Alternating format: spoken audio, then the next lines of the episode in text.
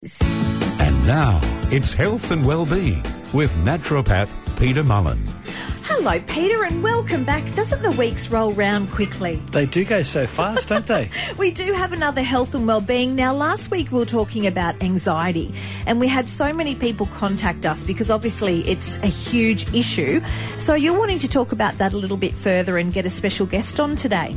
Yeah, look, I thought we'd talk with a with a friend of mine, Paula Hibbard, about what life's been like. She's got a very busy job and you know lives in the real world like the rest of us. But I'm um, talking with her about how she copes with having anxiety and some of the things she's found to be really useful. Good one. So we're getting that personal touch personal today. touch, real life experience. You know, when you're listening at home, you might go, "Okay, Paula's a hairstylist." Why are we chatting to her? Well, she's been living with anxiety, which a lot of us do. And I guess in a job like that, having to be face to face with people, being switched on, it can be really difficult when you're not feeling 100%. like you want to. Yeah, yeah, yeah. And I think um, we were talking about this a bit last week that a lot of people, you know, by their behaviour are showing signs of having anxiety, but they might not actually um, equate that they're actually suffering from an anxiety situation.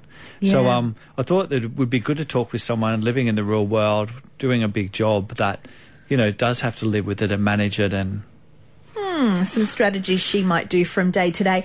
Last week we were talking about anxiety, Peter, and I think we can recognise that most of us suffer from it. It's a huge topic, and we're wanting to take that a little bit further today. So you have a special guest, uh, Paula, who's an international long hair stylist educator. But Paula's been involved with the media. I know she's been involved with some popular TV shows, some magazines. So a stressful job, and I guess that's one of the reasons why you've invited Paula on today to have a chat to us about living with anxiety. Yeah, look, I thought it would be good to get some tips and ideas from someone that has a big job that's in the public eye, and that you know does doesn't always get the choice if her anxiety is flaring to just to pull the pin and say, okay, well, I'm just not going to do that segment or I'm not going to turn up this afternoon. So I thought it's good for us because one thing I've found with my patients over the years is a lot, a lot of them will say the first step in is recognizing that you have anxiety and the second step is learning to live with it for starters yeah, yeah. before then you can start to get it managed better or under control or clear it up altogether. So, but accepting that you have it seems to be a really big thing. Well, Paula, welcome to the show. It's lovely to have you here. Thank you, Sarah. Thank you. When did you first realise that you had anxiety? Uh, probably year, I'm having to say, I'm going back to year 10. I'm now 51. So wow. a long way back. Yeah, I did a, you know how you do those three minutes, you've got to stand up and talk about something. And I just ran out of the room and went, I can't do this. So you were you were year ten at the time, high school. Yeah, high school. Yeah, and I guess uh, anxiety back then like wasn't really talked about or discussed. Like a word I remember being thrown around a lot then was shy. You know, kids were described as being shy. Like anxiety wasn't a word that was really used readily a lot. Not at all. Not at all. And it wasn't even something that that even came up. It was just like, I'm standing up in front of these people and I can't do this and I'm going to burst into tears. So I just ran out. So, Paula, that's obviously a memorable moment for you. Uh, you've then gone on and you've become involved uh, in hairdressing. You've been very successful. Uh, I'm guessing you didn't solve the problem there and then, though, or completely identify what it was. You've obviously lived with this for, for many years and you've evolved with it. And it has, I think it's evolved with me as well, as much as I've evolved with it. I think the more that we can talk about it has made it more um, acceptable, I guess, in a, in a term to make it easy. And I now stand up in front of sometimes thousands of people and speak. So um, I think it's something that with you know medication, but also with the way in which I holistically look after myself makes has helped me evolve with anxiety. So, Paula, just with, with anxiety, just for people listening, because I'm sure a lot of people are familiar with anxiety and some of the symptoms that, that people can experience, but I'm sure there's still quite a lot, a lot of people that really don't get the gist of what anxiety is about. Can you just explain to us a little bit about what's your experience with anxiety? What, for instance, what sort of symptoms do you experience if your anxiety is flaring or? Um, I want to shut away. So I don't, I kind of want to be not uh, with anyone, which is very unusual because I'm a very much a people person. Um, I also get like, it's not um, shortness of breath, but I just get tight and uh, scared, I guess, is probably a thing. And if it's over a period of time, which I've got something that I'm building up to, I don't sleep well at all. Okay, so that's a really good tip for people, isn't it? If that's if it's an event coming up or something that is stressful, that you know it might last for a few weeks, that build up until you actually get to that event or to that episode or to where, where what you need to be doing. Yeah, exactly. And I sort of like so that that and and not being able to sleep for some times is then causes an issue because then you wake up the next morning and you you're more anxious because you're then Yeah, more such a- tired and you yeah so there's this sort of cycle that you go on um, and it's a bit ah And Paula, when when did you first realise that you were that what you were experiencing was anxiety? Was it diagnosed by someone, or you just read up on it and you sort of just put it together yourself? Uh, I think there was a degree of putting it together, but then when I um, moved into having a baby and all of that sort of thing, the anxiety then developed then into more, and so then it was seeing a doctor and getting on that path, and that was sort of like probably you know he's 17 now. So probably 17 years ago, I actually then someone said, you suffer from anxiety. Okay, it And all the sort of word. all sort of came mm. together. It's Yeah. such a long process, isn't it, Peter, to, Yeah. to really identify and then, you know, work out how you're going to manage it. Health and Wellbeing, we've got Peter Mullen here and joined by special guest today, Paula Hibbard, who's done a lot uh, in the hair industry, done a lot of media work, you know, high pressure job, and suffers from anxiety. So we've just been chatting about how we identify it because that can actually be harder than what you would think. You would think, absolutely. And what's been interesting, Paula, is what you've been saying that you realise that you've been suffering with anxiety since year ten, Mm, Which is- absolutely. which is more than a couple of years ago now. No offence. Only no, just. no offence taken. Only just. So, Paula, along the along the way, can you share with us a bit, like um, some of the things that have really helped you with your anxiety? You know, both from because anxiety is one of those conditions. As a naturopath, like I'm obviously all for trying natural medicines first and herbs and supplements and diet and lifestyle intervention. But sometimes with health, really, it's the best of both worlds that gives us the best outcome. Can you share with us a bit about what you've found along the way has been really helpful for you? I think the best of both worlds is, is what I'm I do, and because I'm more on the holistic side as well. But I realised very quickly that that just wasn't necessarily cutting it for me when I had um, postnatal depression. So uh, I I now have both sides, and so working with the Neurocom, which you've diagnosed for me, which is so amazing, and I, I, I love it. But I also take melatonin just to help, particularly in those times when I know I've got something huge on and I can't sleep. Um, running, I do that, and also when I'm eating well. And that doesn't happen all the time, trust me. But when I'm eating well, I know I feel better as well. That's a really cool part about um, managing it, mentioning when you know there's an event coming up, Paula. I, I guess that's something where you know what, what might trigger you, and I guess then putting some steps into place before you get to a level of anxiety, going, hang on, I'm susceptible here. What can I do to help me get through this?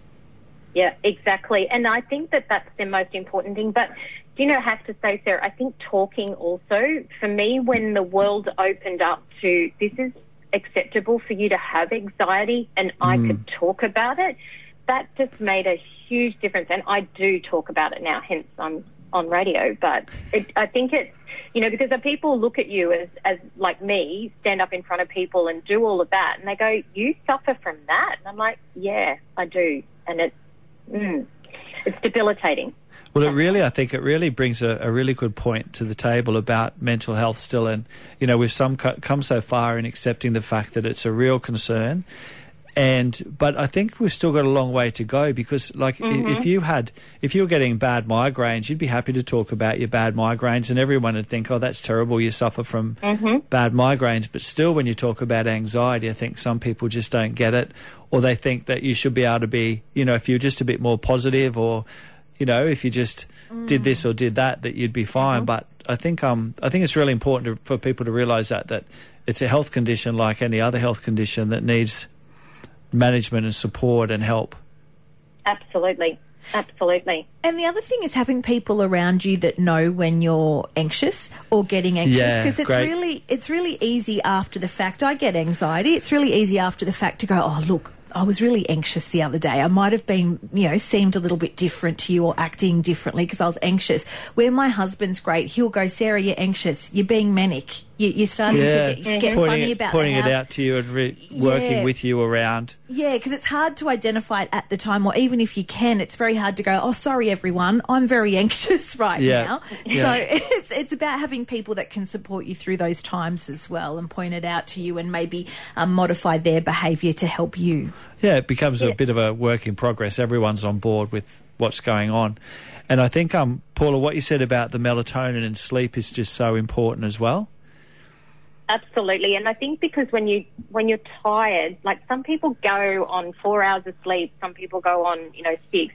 I mean, I'm sort of like a seven to eight hour person, and if I don't get that, and mm. working, you know, as I do on movies, you're getting up at four a.m. in the morning, you know, like, and sometimes you're just like thinking, oh, far out, have I got my brushes? Have I got this? And your brain is going like stupid, and you're like, I gotta sleep, and that's where you know that helps me in that way.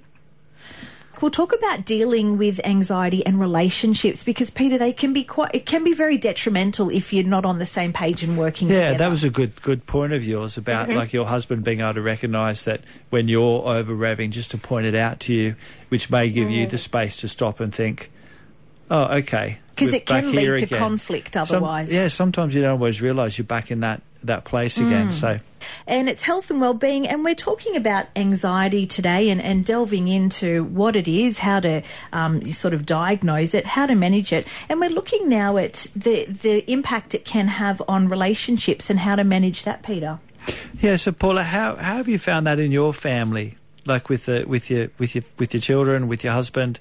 How um how do you guys as a family deal with with your anxiety? It's really quite interesting. Um, when I first realised that it was a problem for me, um, I think was when my husband said, "If you don't do something about it, I'm going to divorce you." So I went to the Oh, doctor. wow. Um, Yeah.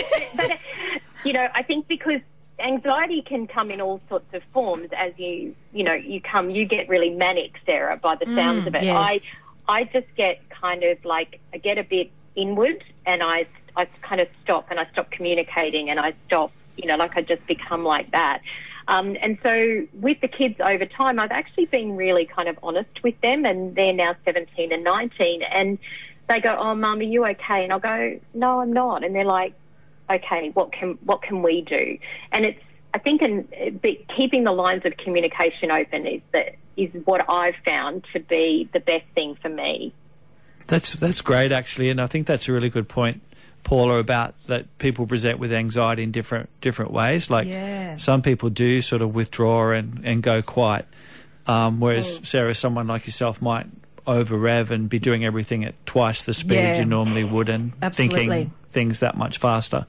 Um, so I think, yeah, that's a really good point, Paula, about keeping the lines of communication open. And again, treating anxiety like any other health concern. Like it'd be like if you said you had a really bad headache and you just needed some quiet time.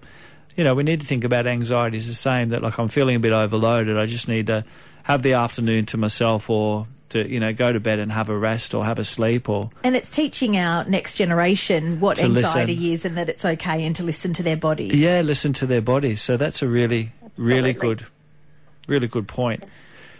And Paula, what about with with relationship with friends? How have you found I'm- your friends have been over I- this time? Look, I think friends are absolutely um, core, um, and, and, and choosing those friends carefully, those ones that do get it, and being able to communicate where you're feeling with them. I think that's my greatest thing is that I found girl, girlfriends. Like even yesterday, I texted a girlfriend. I'd had a conversation with her. It wasn't all that fabulous, and I texted her back and I said, "I'm so sorry. I just wasn't with the program today." And she's like, "It's okay. You can be like that with me." And you know, That's it's great. lovely to hear that. Yeah. Yeah. So for people that are listening at home and going, yep, I'm putting my hand up, I can relate um, to what Paul has been saying. I know I suffer from anxiety. What's one thing they can take away, um, one tip, I guess, that can help them? I think actually just talk and find those that confidant that can be with you on the journey, but also taking the time to realize that this is something that you need help with and you you need to be able to manage it. And I think once you sort of start on that journey, you go, oh yeah, you know what? It is okay that I'm a bit anxious. I'm going to take it on board and breathe and and go forward rather than sort of like going, I've got anxiety, no one can know about that. Yeah. Yeah, and having that having that good support network, and it doesn't have to be a lot of people, does it? And no, Paula, I think it's a really good point. Like in relationships, often we think that our primary partner should be the person that we should share everything Mm-mm. with, but we really we really need a support network, don't we? Because there there be things that we might share with friends that we might not share with our primary partner for various reasons, and yeah, we do need we do need a, a, a few different people to be be able to share ourselves fully with. Oh, absolutely. And don't get me wrong, my husband is like my best best support. Absolutely my best support. But there's just things that girls understand and there's things that, you know, your partner mm. understands. And yeah. your girlfriends I think sometimes are you just your they're they're just awesome. and we seem and to cherry pick people in our lives as well. And I know there's certain uh, circumstances where I'll go to one friend, or if yeah, there's a different, different, circumstance, there's someone else. We seem to surround ourselves with those people that that we look to for different reasons. I guess. Absolutely. Paula, thank you, thank you so much. I, I really think every, anyone listening today that suffers with anxiety, and hopefully people maybe that don't know a lot about anxiety, might have really got a good inside tip just in the time we've had together to really get a bit of a gist of what it's like for people and, you know, maybe be a bit more aware and a bit more supportive. Absolutely. Uh, yes, thank you, Paula. It's been lovely thank chatting you. with you today and good to know, Peter, that people aren't alone. I don't know the statistics off the top of our, my head. I don't know if you do, but I'm guessing it's a huge number of people that suffer from anxiety on a regular at least, basis. At least one in, one in four people will experience some episode of anxiety or depression in their lifetime, and they're probably conservative figures. Wow. Well, there you go. There so, you go. a great topic. Thank you, Paula, and thank you, Peter. Thank you, Sarah, and thank you, Paula. Thanks for listening to this podcast from 2NURFM at the University of Newcastle. Topics range from gardening to health, well-being, pet care, finance, business and travel. You'll find them all at 2NURFM.com.